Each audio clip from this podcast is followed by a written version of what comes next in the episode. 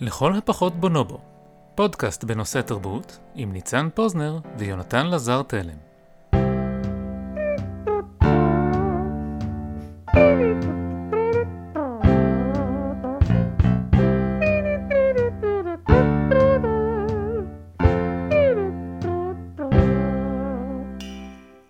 שתיים, אחד. מה זה, היה איזה latency של שנייה בערך. כל פעם שאני עושה זה ככה, ואחר כך איכשהו בהקלטה זה יוצא בסדר, אז תסמוך, הכל בסדר. מה עם ניצן? מה קורה יונתן?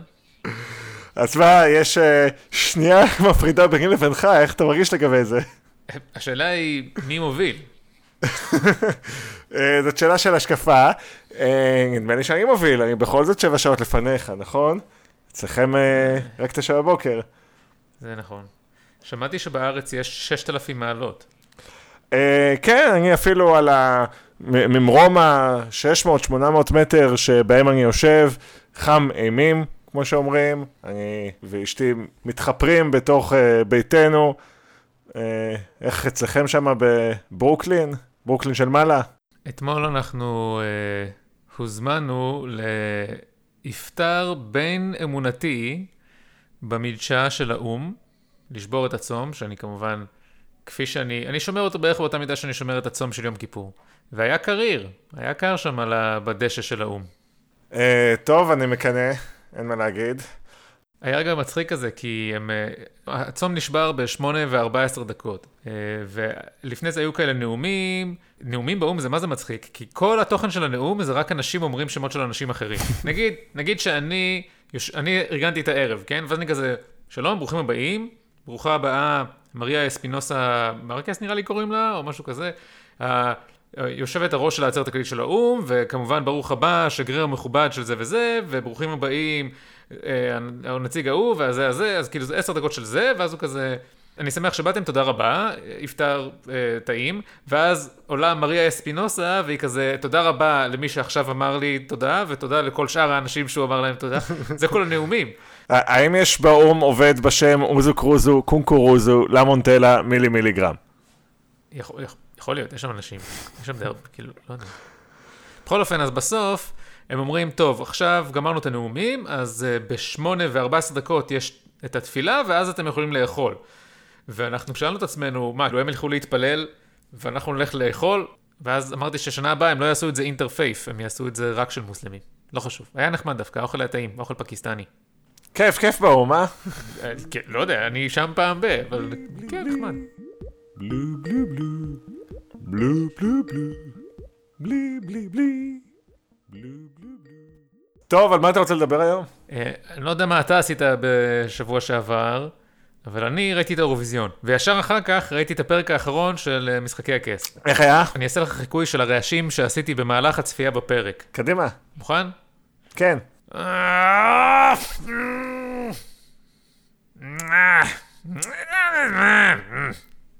אצלי זה היה יותר בסגנון כזה, לא, לא, אל תעשה, לא, אבל למה? זה מצחיק, כי היה ב Reddit איזה אייטם כזה שבו הראו את אה, התגובה, שאלו לפני השידור של הפרק האחרון, שאלו את אמיליה קלארק, אמרו לה, זאת השחקנית שמשחקת את אה, דיינריס טרגריאן, שאולי אתם מכירים בתור חליסי, והיא, אה, ש- שאלו אותה, טוב, אמיליה, את יודעת, אה, אני יודע שאת לא יכולה לספר ספוילרים, אז בואי תראי לנו את הבעת הפנים שלך כשקראת את הפרק, תסריט של הפרק האחרון. את כל השלבים. אז היא אומרת, לא, לא, לא, לא היו כל כך הרבה שלבים. היה רק שלב אחד, והיא מראה פרצוף מזועזע למצלמה, ואז היא לא התאפקה, היא עשתה אקט כזה של להקה. זה מצחיק, כי קראתי אחר כך אה, ראיון איתה, והיא ממש הזדהתה עם הדמות שלה, וממש נשבר לה הלב. אוקיי, אה, אזהרת ספוילרים, אנחנו הולכים לספיילר את כל משחקי הכס. לא, רק את הדברים הגרועים בעונות האחרונות. כי כאילו, אוקיי, אנחנו אה, לא נזהרים מספוילרים. ראינו את, אה, זהו, אתם קודם תראו את כל שמונה העונות, ואז תבואו להקשיב לפרק. זה, זה הכל. אה, טיריון, אתה אסור לך לדבר. ואז טיריון כזה, אני חושב שברן צריך להיות המלך. וכולם כזה, אוקיי. לא, זה יותר, טיריון, אתה אסור לך לדבר, ואז הוא כזה, אני הולך להעביר עכשיו רבע שעה של מונולוג רצוף. אני, בחלק הזה, זה היה, הרגשתי כאילו זה מתוך, לקחו סצנה מתוך אה, נרניה וארון הבגדים, כי זה נאום מה זה אידיוטי. איזה מהם? של, של טיריון, של מה הכי חשוב למלך?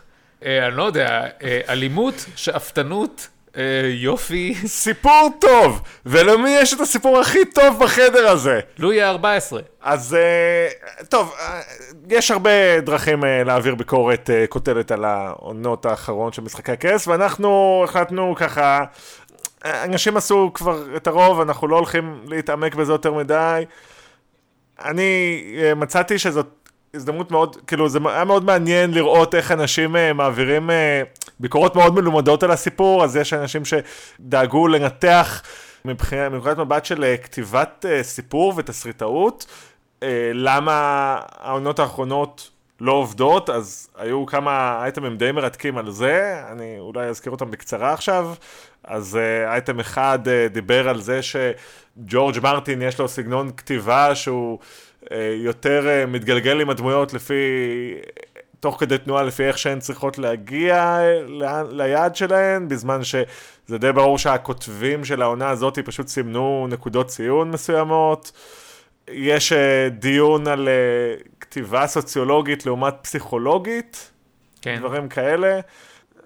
די מעניין בעיניי. אם מדברים על למה העונה, השתי עונות האחרונות לא עובדות כל כך טוב, אז דבר ראשון, אני חושב שהבעיה הכי גדולה של שתי העונות האחרונות זה שהם אה, לא עמדו בציפיות, או שהם ייצרו ציפיות לא נכונות, אפילו לא ברמה של האיכות, אלא פשוט ברמה של מה שאנשים קיוו שיקרה. אבל הבעיה הכי גדולה של העונות האלה זה כתיבה גרועה. עכשיו זה משנה אם זה כתיבה גרועה כי היא סוציאליסטית ולא פסיכולוגית, או הפוך, סליחה, כי היא פסיכולוגית ולא סוציאליסטית, או כי היא גרועה בגלל שהם סתם שני חובבנים שלא יודעים לכתוב. אני, אני לא יודע, כאילו, תמיד... תלוי למי. לי זה מאוד משנה, אני אגיד לך את האמת, אני, אה, אני כרגע בזמן האחרון קצת מנסה את אה, דרכי בכתיבה, והלקחים שיש מלראות איך אה, הפקה כל כך יוצאת דופן בהיסטוריה, מה, ולהבין לעומק מה השתבש בה, אני דווקא מוצא שיש הרבה מה ללמוד מזה, במיוחד אגב, סקרן אותי ניתוח של סופר, שהסביר איך עושים הפתעה טובה ואיך עושים הפתעה לא טובה. ובאמת דבר שמאוד מאפיין את העונות האחרונות זה שהם בונים ציפיות ואז פשוט לא מתייחסים בשום צורה. כאילו, ההפתעות שאנחנו רואים אותן, אי אפשר להסביר איך הן קרו. לי ולך יש, אה, הייתה שיחה לא בפודקאסט, על, שאני טענתי בפניך שהיכולת לשתול את הרמזים הנכונים ביצירה טלוויזיונית או ספרותית, זה, זה, הניואנסים הם נורא נורא עדינים. דיברנו על זה בהקשר של, נדמה לי, The Umbrella Academy, זה נוס... כן. לא דיברנו על זה בפודקאסט, אבל הטענה שלי הייתה שיצירה עם הפתעה טובה, זה לא יצירה שמצד אחד לא מפתיעה אותך out of the blue, כמו בסוף של Umbrella Academy, ומצד שני אתה לא יכול שהרמזים יהיו יותר מדי ברורים, כי אז אתה כזה, זה לא הפתיע, אני ציפיתי לזה, אני כזה חכם.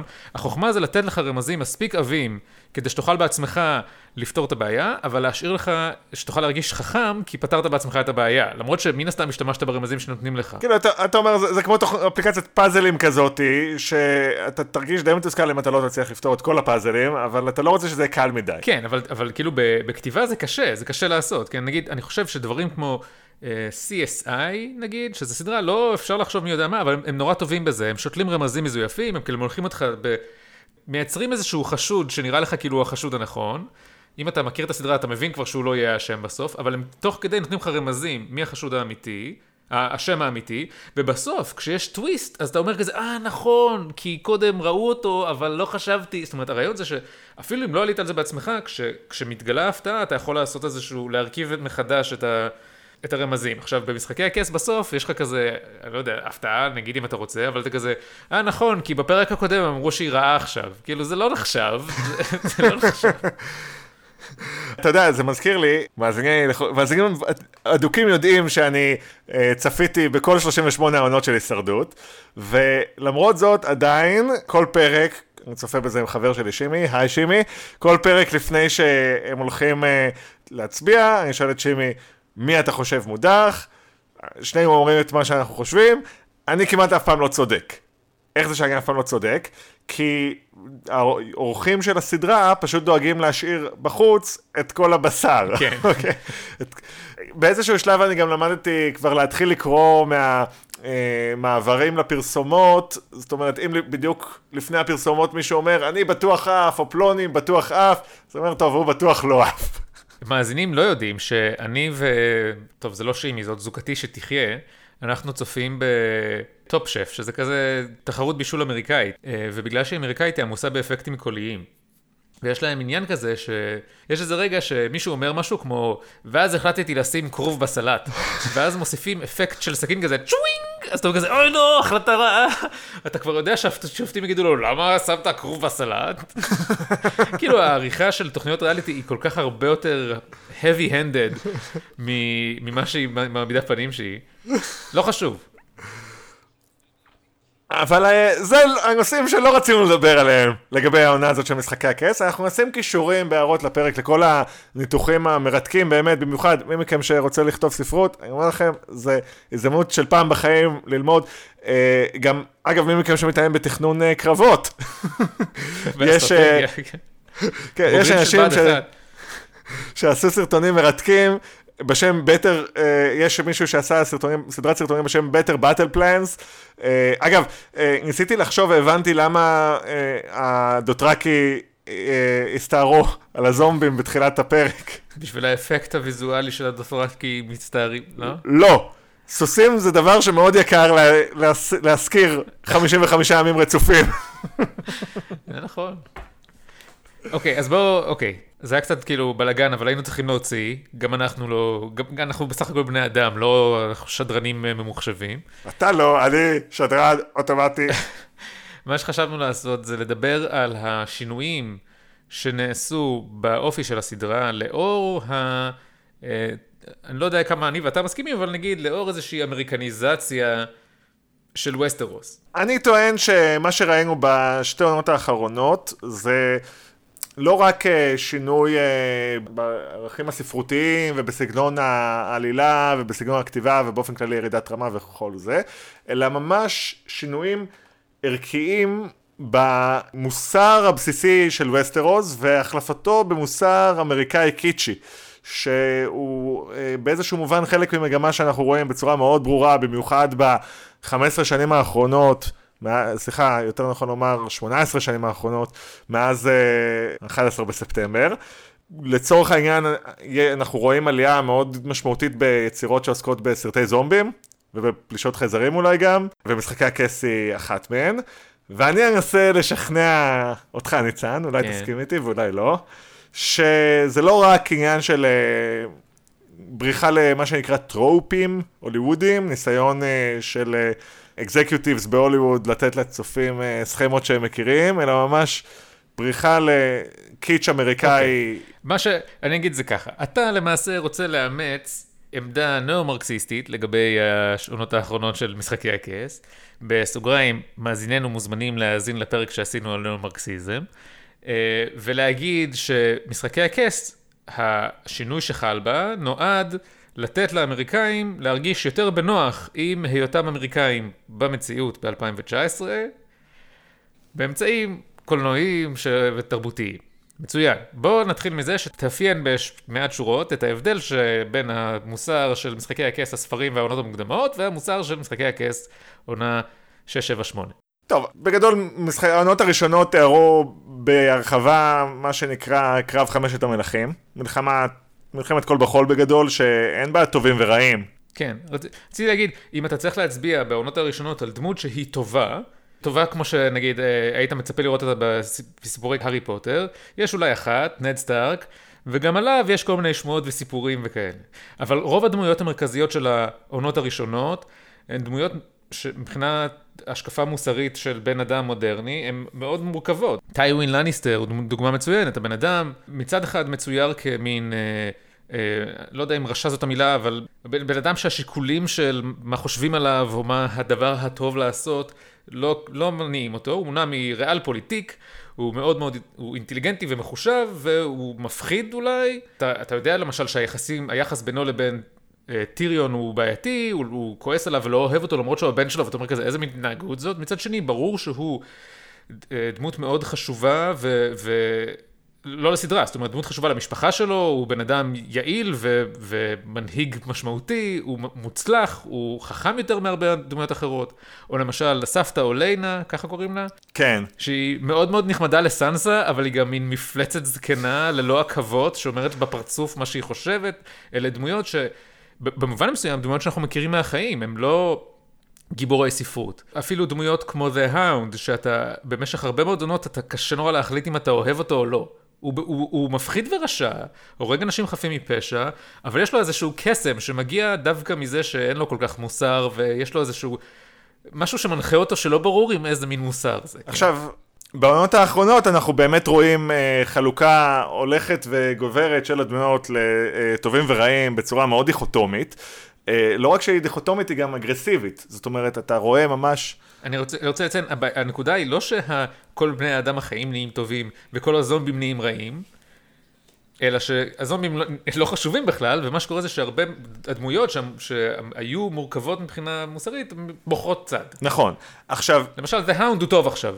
לא, לא, זו. לא זו בלבד Hound הוא טוב עכשיו, אתה פתאום רואה שכל מי שנכנסו לסל של הטובים בצורה די שרירותית, כנראה שהבסיס להכנסה שלהם לסל של הטובים הוא על בסיס uh, סקרי דעת קהל לגבי מי הצופים אוהבים.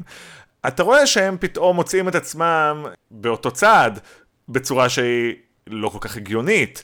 אז בסדר, אה, עד אה, הפרק השלישי של העונה יש מלחמה נגד אויב חיצוני שהוא חסר בינה ומפלצתי, אז אתה עוד יכול איכשהו להכיל את זה שהם כולם אומרים, טוב, בואו נניח אה, באופן זמני לפחות את היריבויות עבר בצד ונמשיך הלאה. אבל אז יש לך בהמשך הסדרה דמויות כמו טיריון ודאבוס, שאני לא זכרתי, אבל מישהו ב Reddit דאג להזכיר לי שטיריון כאילו הרג את הבן של דאבוס באמצעות לוחמה לא קונבנציונלית, רק לפני כמה עונות. כן. ופתאום הם שניהם חברים הכי טובים, דאבוס לא פוצע הגה, הוא כאילו בצד של ההתקפה על קינגס לנדינג, הוא מוכן לעזור לטיריון באיזה מבצע הצלה כזה שלא הולך לשום מקום.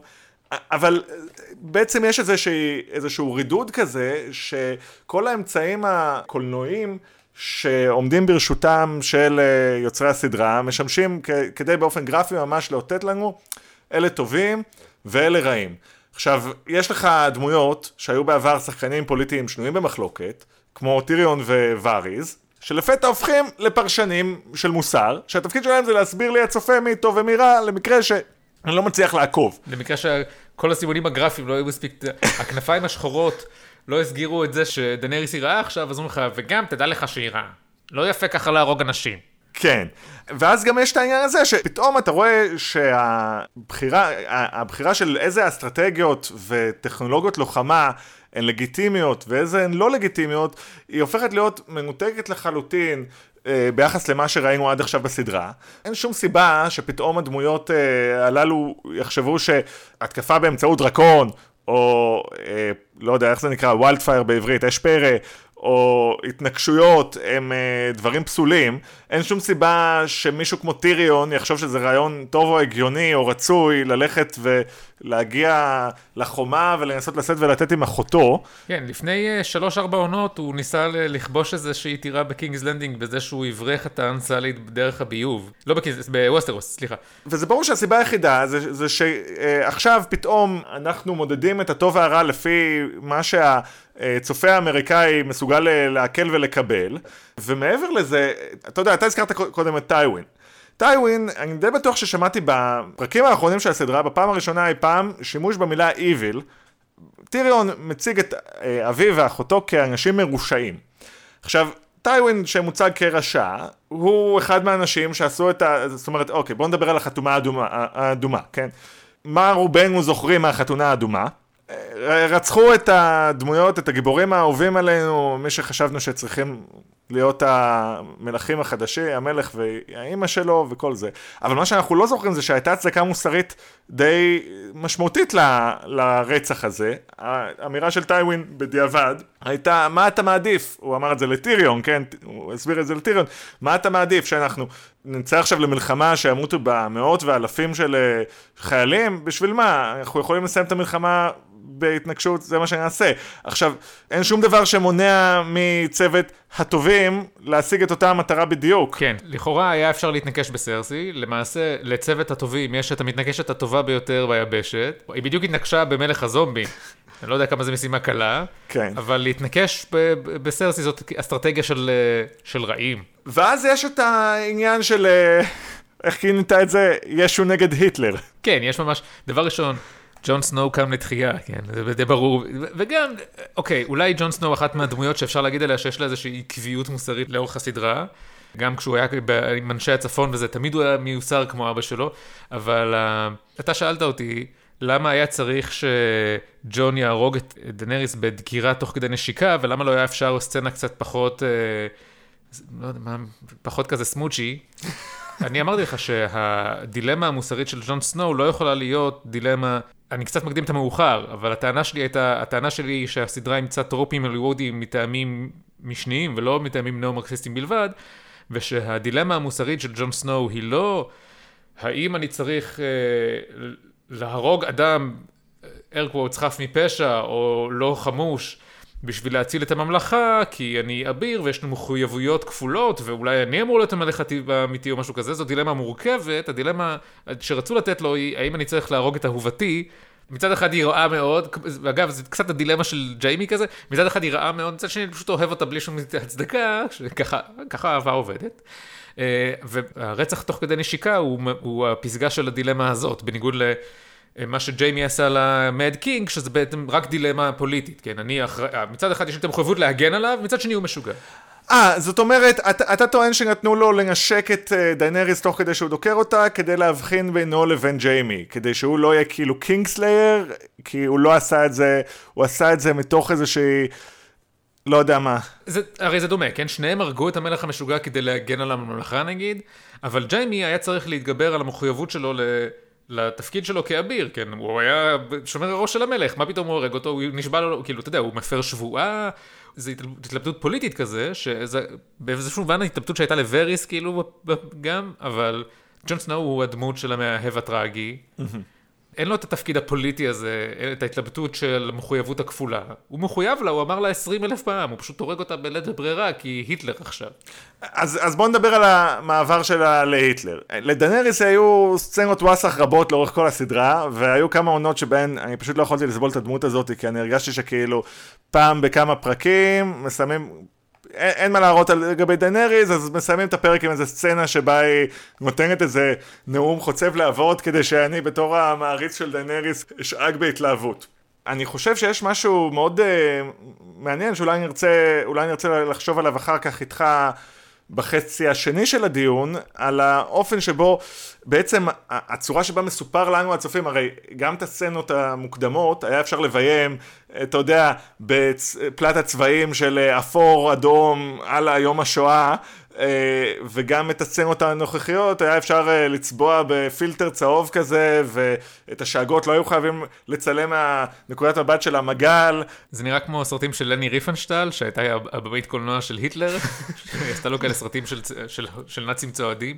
בפרק עצמו טיריון מזכיר את כל הפעמים שדנריס עצר רצח עם. טוב, דבר ראשון, אנחנו סלחנו אולי בגלל שהיוצרים של הסדרה דאגו שנסלח, כי הם לא צבעו את זה בצבעים של נאצים, אבל חוץ מזה, כשדנריס למשל אה, רצחה את בעלי העבדים של אני לא זוכר איפה, הסדרה עדיין הייתה במקום שבו היא הייתה מוכנה להציג דילמות מוסריות לגבי הדברים שהיא עושה, זאת אומרת, לא קבעו בשבילי אם מה שהיא עושה הוא טוב או רע, היו דמויות בסדרה שאמרו לה, מה שאת עושה זה רע, כן, והיו דמויות שאמרו לה, אלה בעלי עבדים מרושעים וצריך להרוג אותם. ו... אני לא, לא כל כך מתחבר לזה, זאת אומרת, אני מסכים איתך שאמרו לה, אבל אמרו לה כמו שאומרים לסטיב רוג'רס, תקשיב, זה לא בסדר שאתם האבנג'רס עושים מה שבא לכם. ברור לי שהיא, שהיא באופן אקטיבי ציורה כטובה, כן, כבר אז.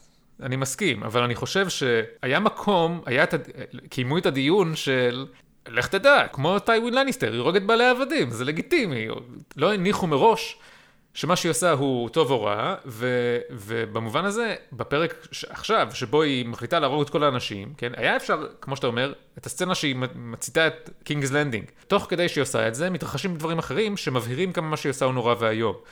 האנסאליד הורגים אנשים לא חמושים, איזה חייל שם מנסה לאנוס מישהי וג'ון סנואו חייב להרוג אותו, זאת אומרת, מציירים לך איזשהו תרחיש מציאותי לצורך העניין, של פשעי מלחמה, כדי שאתה כצופה מודרני של המערב, תבין שדנריס מנהיגה אה, צבא של, של נאצים stormtroopers כאלה, ושלא בטעות תחשוב שיש מקום לדיון מוסרי, כי סרסי באמת אשמה, או כי אין לה ברירה, אתה יודע, היא אומרת, אני חייבת להרוג אותם, אין לך, אבל אין לך סיבה להאמין לה. כן, הם גם דאגו לארגן את ההכנות לקרב הזה בצורה שהיא מאוד נוחה לדברים האלה. תראה, קרו, לדעתי, שלושה דברים מאוד מוזרים. אחד, בצורה מאוד נוחה, מבחינת תסריטאית, נהרג דרקון, הדרקון השני של דיינריס בדרך לקינגס לנדינג.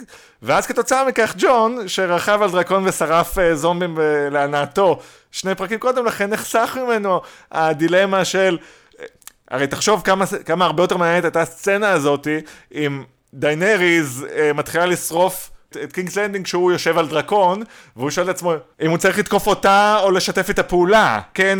כן. כשהוא נדרש בעצם לש... לדילמה האמיתית. דבר נוסף נוח ומאוד מוזר שקרה, זה שהצבא המגן והצבא התוקף, כשהם נפגשים בתוך העיר, הם לא תוקפים אחד את השני. אותו יוטיובר שתיאר אה, תוכנית קרב יותר טובה של הקרב הזה, העיר שזה דבר לא כל כך הגיוני. זה לא כל כך מציאותי שצבאות יצליחו לעצור מומנטום של פלישה כשהם קורים כבר. כן. ובאיזשהו מובן זה קרה על מנת שלא יהיה לנו ספק שההתקפה של דייניאריס היא לא מוצדקת. כן. אמ... אמרת שלושה דברים. אני לא זוכר מה היה השלישי. מוותר לך. תראה, אני מסכים, נעשו שינויים בסדרה, אבל אני אומר שהצורך שה, בשינויים האלה הוא פשוט uh, כזה הוליווד אקזקיוטיבס, שפנו ליוצרי הסדרה ואמרו להם, חכו רגע, אתם שכחתם, יש לכם בחוזה סיפור אהבה בין גיבור מיוסר, טוב לחלוטין וטהור לב, שמאוהב בהיטלר והוא צריך להרוג אותו בסוף, ואחרת זה לא נחשב סרט הוליווד או סדרה. אז תשכנע אותי שזה לא סתם זה. אז תראה, לפני בערך שנה ראיתי סרטון של אה, ערוץ יוטיוב בשם פופ קלצ'ר דטקטיב והוא בעצם מנסה להראות שם איך האינפלציה בתרבות פופולרית בסרטים של אה, זומבים ופלישות חייזרים היא למעשה משרתת את, אה, את האינטרסים של כוחות הביטחון האמריקאים באמצעות, בעצם הם עושים שני דברים. הדבר הראשון, בואו בוא ניכנס בעצם לסיפור. הוא מראה שמה, זה היה לפני שלוש שנים מתי שהוא הקליט את הסרטון, יצא הסרט uh, השני, סרט המשך להיום השלישי, לכבוד עשרים שנה לסרט הראשון, והוא מראה שמה איך uh, יש אתר אינטרנט של גיוס לצבא uh, למלחמה בחייזרים. שזה כאילו נראה כמו קידום מכירות הוליוודי בסיסי, רק שהטוויסט האמיתי הוא שיש פה, זה ממש אתר אמיתי לגיוס לצבא. כן. כלומר, יש איזשהו טשטוש בין המציאות לדמיון. ואז הוא מדבר על זה שבעצם אה, מאוד נוח לאמריקאים שחיים בתוך איזושהי מדיניות חוץ וביטחון מאוד אגרסיבית שפולשת למדינות זרות ועושה שם דברים שהציבור האמריקאי לא בהכרח מבין עד הסוף מה המשמעות שלהם ולמה עושים אותם ומשתמשים בעצם בטשטוש אה, מציאות הזה, אם בעצם אתה מתרגל לחשוב שאתה נלחם נגד אה, זומבים או חייזרים שהם ישויות שיש להם אה, תכונה מאוד נוחה, הם לא אנושיים, הם מפלצתיים, במקרה של זומבים הם חסרי בינה, כלומר זה סוג של אסלאם פונדמנטליסטי שכזה, הם המטרה שלהם זה לחרב את הציוויליזציה. והבחירה של הסדרה, משחקי הכס, אה, לפנות לעיסוק בדבר הזה, וזה דבר שהוא חורג קצת מהספרים, תקן אותי אם אני טועה. אני חושב שאתה צודק. זו בחירה שהיא, שהיא לא טריוויאלית. יש שני דברים שכאילו עלו לי בזמן שדיברת, ש... ראשית, זה למעשה לא כל כך חדש בתרבות האמריקאית ל... להשתמש ב... קולנוע או תרבות בכלל, כדי לצייר את, את המאבקים הפוליטיים הגדולים של ארה"ב. דיברנו על זה בפרק הקודם נדמה לי, במשך שנים רבות האויב הרע של ארה"ב היה ברית המועצות. הרקע להתרחשות כל הסרטים היו המלחמה הקרה. ו- ו- וגם בתקופה הזאת ארה"ב עשתה פעולות, אה, מוטטה ממשלות סוציאליסטיות בכל מיני מקומות בעולם מכל מיני טעמים. מה שמעניין לגבי ההמרה של אה, כל הרוסים, הרוסים כדמות גלובלית כזאת בחייזרים וזומבים, מנקודת ההשקפה שלך זה נראה שהאמריקאים, התרג... אולי בגלל האופן שהתקשורת נהייתה גלובלית, קשה להם כבר עם, עם הרוסים בתור אויב. היה איזה משחק של uh, Call of Duty שבו האויב זה רוסים, שנת 2000 וכזה 15 רוסיה מחליטה לפלוש לארה"ב, והייתה תגובה קצת שלילית לגבי זה, כי הרוסים יכולים להופיע בטלוויזיה האמריקאית ולהגיד, סלחו לי, אני לא מתכנן לפרוש, אתה יודע, בשנת 2019 קצת קשה להגיד את זה, אבל אז הם אמרו, אין לנו שום תוכניות לפלוש לארה"ב, מה אתם רוצים? סתם מאשימים אותנו בדברים. אז כאילו, אוקיי, לא משנה, אז יש אלגוריה לאויב שהיא זומבים או חייזרים. והדבר השני שרציתי להגיד, שכחתי. זה הסימן, זה הנושא של הפרק הזה, שכחה. אה, אני גם אגיד שעוד טענה מעניינת שהוא מראה באותו סרטון זה שבעצם יש פה איזשהו יחסי תן וקח, קצת כמו בעיתונות שאנחנו מכירים, שאיכשהו כתבי משטרה או כתבי צבא תמיד יהיו מאוד, אה, ייתנו סיקור יחסית אוהד למושא הסיקור שלהם, והסיבה היא שהם תלויים בצורה די טוטאלית בדוברות של המשטרה, כן, אם, אם אתה כתב משטרה ואתה מבקר את המשטרה, העיתון שלך ידפק. אז גם בין הוליווד לצבא, הצבא ממש משתף פעולה, משקיע ונותן אה, משאבים צבאיים לסרטים הוליוודיים, כאשר בתמורה הוא מקבל, אה, איך זה נקרא? הוא נותן את ההחלטה הסופית האומנותית לגבי התסריט. יש לו וטו. אם הסיפור לא לטעמו, הוא יכול לתת וטו. לא נראה לי שזה קרה בפרק הזה של אה, משחקי הכס. אבל זה כן חלק מאותה תופעה של זיכוך נפש כזה, במובן ש...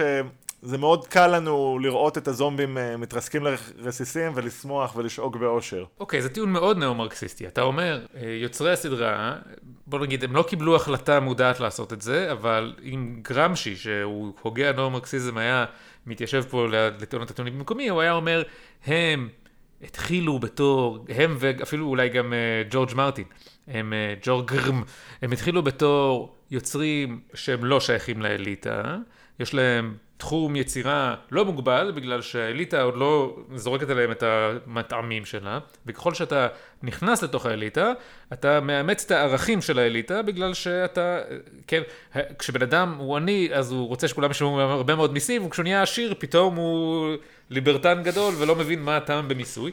אז באותו אופן, כשאתה יוצר איזוטרי, אתה רוצה לעשות אומנות, אה, מה המילה? סאבברטיב. ש... אה, פרינג'ית. התכוונתי שאתה רוצה לעשות אמנות שמערערת על הממשל, על הסדר, ובמובן הזה, יצירה שבה ערכים מוסריים אבסולוטיים הם לא קיימים, היא מאוד מערערת. כי השלטון של הממשל תלוי בזה שהוא מייצג את המוסר בעיני התומכים, אחרת מיד תהיה מהפכה. וכשאתה נכנס לתוך האליטה ופתאום יש לך מה להפסיד מלערער על הסדר הקיים, אתה מיד מאמץ באופן תת מודע, ככה גרמשי, את הערכים של האליטה. והערכים של האליטה האמריקאית בהוליווד הם אלה שעולים בקנה אחד עם הצרכים הפוליטיים של הפדרציה. כלומר, אתה לא יכול יותר להביא דמויות באלגוריה אחרת, כן? אתה לא יכול להביא זומבי מורכב שיש לו רגשות, או אה, מוסלמי שחס וחלילה לא שונא אנשים, או לא הורג חפים מפשע. אתה צריך לייצר עולם שבו ההחלטות שהממשלה מתקבלת, ש...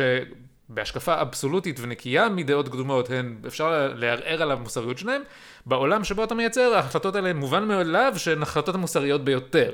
עכשיו, להרוג את צבא הזומבים, אין על זה, אה, בעיקר אחרי שאתה סוף סוף מגלה מה המטרה של צבא הזומבים בעונה הזאת. המטרה של צבא הזומבים, להרוג את כולנו. אה, אוקיי, אז, אז כדאי להרוג אותה, אין ברירה. עכשיו, אתה לא יכול להגיד את זה על מלחמת חמשת המלכים. כן. נכון? אבל אתה כן יכול להגיד את זה על דנריס אחרי שהיא הורגת סתם מלא חפים מפשע. ואז כל ההחלטות המוסריות של התנגשות בבן לאדן, או אה, גואנטנמו ביי, כן, כל הדברים האלה, פתאום בקונטקסט הזה, ברור, ככה מתנהג אדם מוסרי. ג'ון סנו הוא אדם מוסרי, וככה צריך לעשות, להתנקש.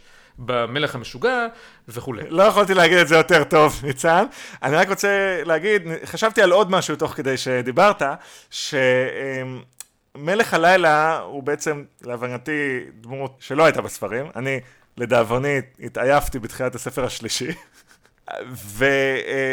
ויש בעצם הבדל מאוד גדול אה, נוסף בין הזומבים לבין האנשים, וזה שהזומבים הם בעצם חלק מה hive mind, שכפוף בצורה מחשבתית ממש לשלוחות של מלך הלילה, שהן בתורן כפופות למלך הלילה ישירות, שברת את מלך הלילה, שברת את השלוחות, את ה... שברת את הווייטס, שברת את הזומבים, ובאיזשהו מובן, במיתוס האמריקאי של מה שהם מספרים לעצמם על עצמם, זה כאילו, אין משהו פחות אמריקאי מזה, כן? אנחנו לא זומבים שכאילו רואים בטלוויזיה מישהו ששוטף לנו את המוח, אז אנחנו עכשיו אה, עושים כמוהו. אנחנו, יש לנו דעה חופשית. אני רציתי להגיד שמכניסים אלמנטים הוליוודיים מטעמים אסתטיים נגיד, מטעמים של ככה עושים בהוליווד, ואתה למעשה אומר, לא, האלמנטים שהם בחרו להכניס הם למעשה אלמנטים שהם אמריקנים במהות המוסרית שלהם ולא במהות האסתטית שלהם. כן.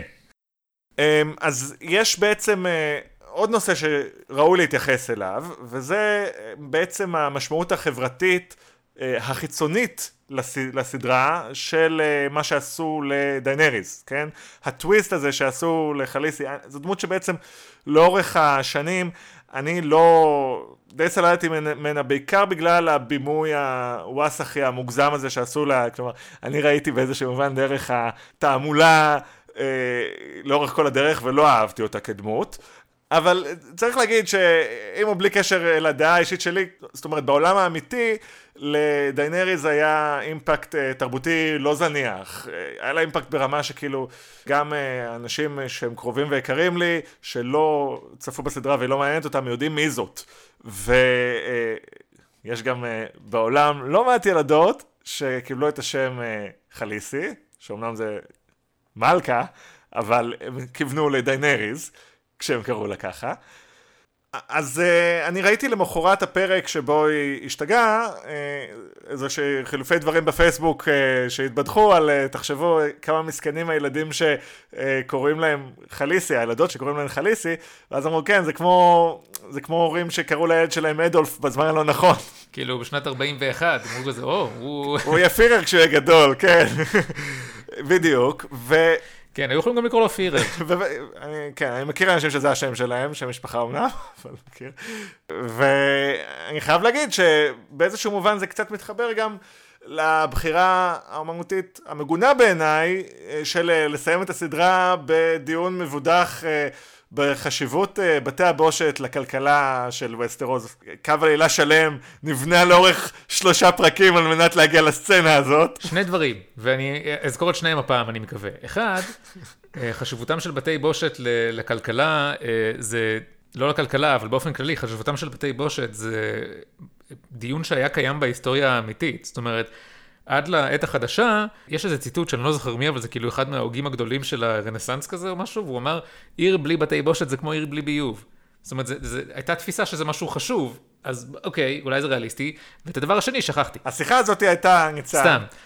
אני זכרתי את הדבר השני, בעצם הסוף שנתנו לדנריס זה מין כאילו כזה, תראו מה קורה שנותנים לנשים יותר מדי כוח. וזה אגרוף בבטן לכל האנשים שראו בדנריס דמות, דמות נשית שיכולה להתמודד עם זאת אומרת, היא מתחילה מכלום, אבל, אבל היא יודעת, יש לה מין גורל כזה להיות כוחנית, והיא לא פוחדת להשתמש בכוח ולקבל החלטות איירקוורטס גבריות או אלימות. אה, וזה היה כזה, לא, נשים לא יכולות להתמודד עם כוח. ג'ון הוא גבר, הוא יודע, הוא מלך טוב, הוא יודע איך להתמודד עם הגורל שלו, אבל דנריס השתגעה מרוב כוח. שגם זה מאוד אמריקאי אגב, בדיוק ראיתי אה, עוד פעם את הגרף שמראה איך אה, התמיכה בהילרי קלינטון היא מצוינת, כל עוד היא לא מתמודדת לנשיאות, אבל כאשר היא מתמודדת לנשיאות פתאום אה, דעת הקהל אה, מתהפכת כנגדה. האמריקאים לא אוהבים נשים עם כוח, אני לא חושב שישראלים יותר טובים בחזית הזאת, אני חייב להגיד. גרמשי חזר, והוא אומר לך, האליטה לא אוהבת נשים עם כוח. אה, זה, גם הוא אמר את זה. הוא לא אמר את זה, אבל, אבל אני, אתה יודע, המעבר ברור. האליטה התרבותית היא זאת עם הכסף, והאליטה הפטריארכלית היא זאת עם הבולבולים, כאילו, זה די ברור. וגם לגבי הדיון אה, ההיסטורי בחשיבותם של בתי בושת, תשמע, זה לא היה שיח אקדמי, זה היה שיח, אה, איך אמר אה, הנשיא האמריקאי, שיח חדר אה, מלתחות, שבו מתבדחים כל אחד על כמה, לכמה זונות הוא הולך בשנה, כאילו, ככה הם סיימו את הסדרה. והבחירה לסיים את הסדרה בטון הזה, נו, זה, זה, זה מבאס. הם השקיעו כל כך הרבה עונות בלהשיג את הווירטואל signaling הזה של לבנות מציאות פוליטית שבה כל המנהיגות החשובות במפה הן נשים, רק כדי להפוך אחת למשוגעת, אחת למפלצת, אחת לסתומה, ואחת, אה, זהו, אז אחת נשארה, אבל היא קיבלה, היא קיבלה רק את הממלכה העליונה, בזמן שהאח הנכה שלה קיבל את כל שאר האומה. אתה יודע, אם אנחנו חוזרים לדיון הקודם, ואנחנו אומרים, איפה הצרכים של האליטה הפוליטית בלבטל את הכוח של דנריס, או, או, או לערער על היכולת של נשים לעמוד במוקדי כוח. אני מתאר לעצמי שרוב היוצרים של הסדרה, השחקנים של הסדרה והאנשים שעשו את הסדרה, הצביעו להילרי קלינטון בבחירות הקודמות. זאת אומרת שבאופן אה, אקטיבי הם, הם כאילו בחרו לשים אישה שתנהיג אותם, לתת, וגם הילרי קלינטון, היא ועוד כמה נשים אחרות בפוליטיקה האמריקאית, הן למעשה נשים קצת דנריסיות כאלה, הן מאוד גבריות, הן נחשבות ביצ'יות, זה לקרוא.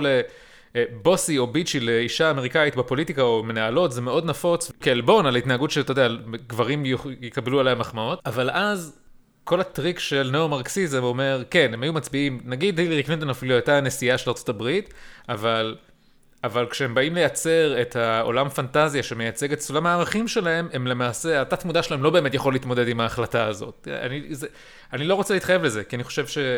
בסופו של דבר, מה שחשוב זה למי אתה מצביע בבחירות, לא למי, את מי אתה שם. תראה, אני אתן לך דוגמה מישראל, בסדר? בבחירות האחרונות היה סרטון של 30 אה, שניות, די מזעזע של איזה, נקרא לזה פליטת פה לכאורה של אה, יאיר לפיד, שסגרו אה, את הרשימה של כחול לבן, ו- ושואלים אותו באיזשהו כנס, תגיד, איפה הנשים? יש לך בעשירייה הראשונה רק שתי נשים, האישה הראשונה ברשימה שלך זאת מיקי חיימוביץ', כבודה במקומה מונח, אבל היא לא מדינאית ותיקה ומנוסה.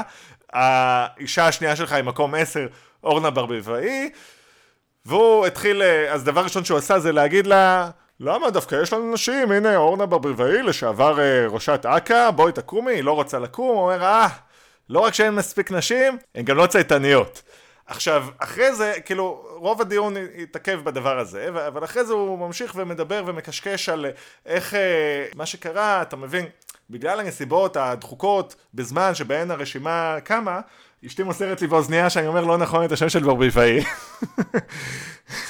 אבל הוא מסביר שב, שמה שקרה זה שלא הצליחו למצוא, כאילו הרשימה התארגנה ככה שנשים הגיעו יחסית לסוף וזה לא בסדר ואנחנו צודקים, אבל המהות של הדבר היא שיש לו רשימה שהוקמה משלוש רשימות קטנות יותר, באף אחת מהן אין נשים בתפקידי קבלת החלטות, כן, הן כולן על הכרטיס על מנת לקשט את הרשימה, אף אחת מהן היא לא חלק מה... אתה יודע, ללפיד יש את שלח, ולגנץ יש את המעגל שלו, והם כולם, זה חדר עמוס אה, סיגרים וטסטוסטרון, ככה אני מדמיין, סליחה, מנגבים חומוס, כמו שאנחנו יודעים.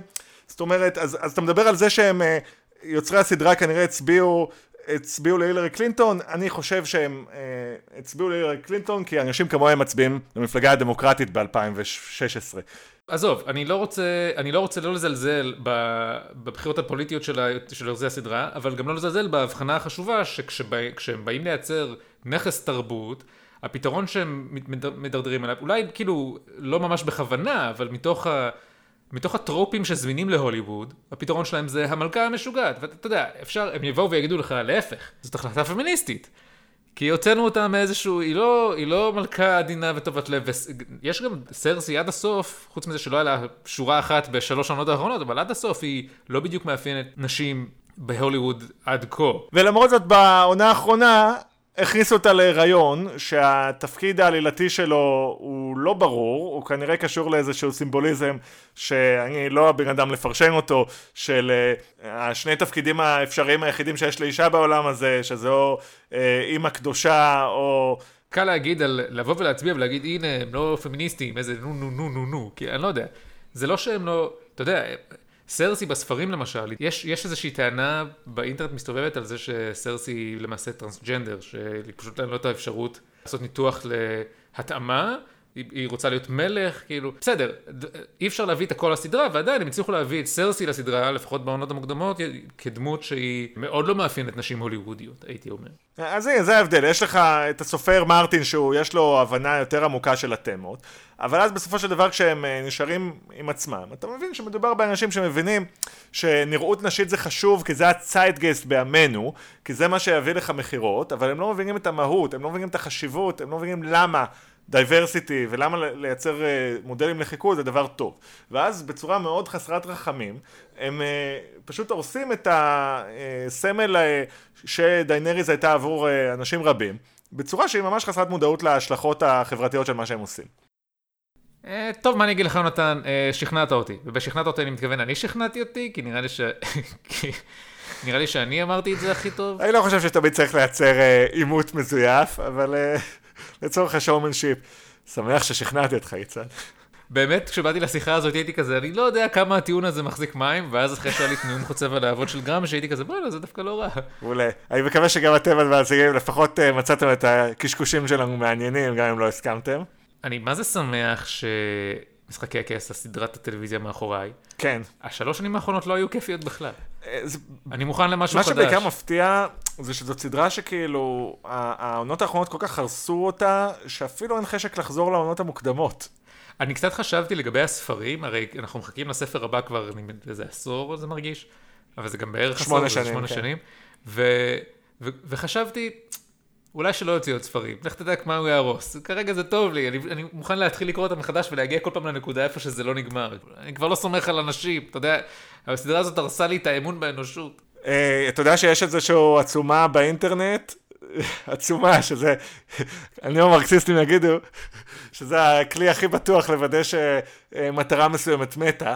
עצומה לזה שיפיקו מחדש את העונות האחרונות של משחקי הכס, עם כותבים טובים. אני לא יודע, חתמת? לא, אתה יודע, אני... אני חשבתי, האם, האם בכלל המשימה לגמור את הסדרה של משחקי הכס באופן שהוא ממש ממש ממש טוב היא אפשרית? אני לא בטוח. אבל מה שמאפיין את האכזבה העמוקה ממה שהם עשו בשתיים, שלוש שנות האחרונות הוא שכל צופה בעולם יצליח למצוא איזה משהו אחד שהם יכולים לשנות בשביל שיהיה טיפה יותר טוב. ואתה אומר, אם, כדי לקחת משהו מסבבה למצוין זה קשה, אבל כדי, אם, אם אתה יכול לעשות כמה שינויים קטנים ושזה יהיה לא גרוע, סימן שעשית משהו באמת גרוע. אני מתאר לעצמי שיש איזה מאזין שאיכשהו אהב את משחקי הכסת העונה האחרונה, אם זה אתה, תשלח לנו אימייל, בוא, אנחנו נראיין אותך, בוא, נעשה את זה. ואם אתם, אה, אם אתם אנשים כמונו, אינטליגנטים ומתוחכמים, ואתם לא נהניתם, אז אני שמח שהאזנתם ומקווה שנהניתם גם מהפרק. אתה רשע ניצן, אתה רשע מרושע. זהו, עד לפעם הבאה. להתראות. ביי.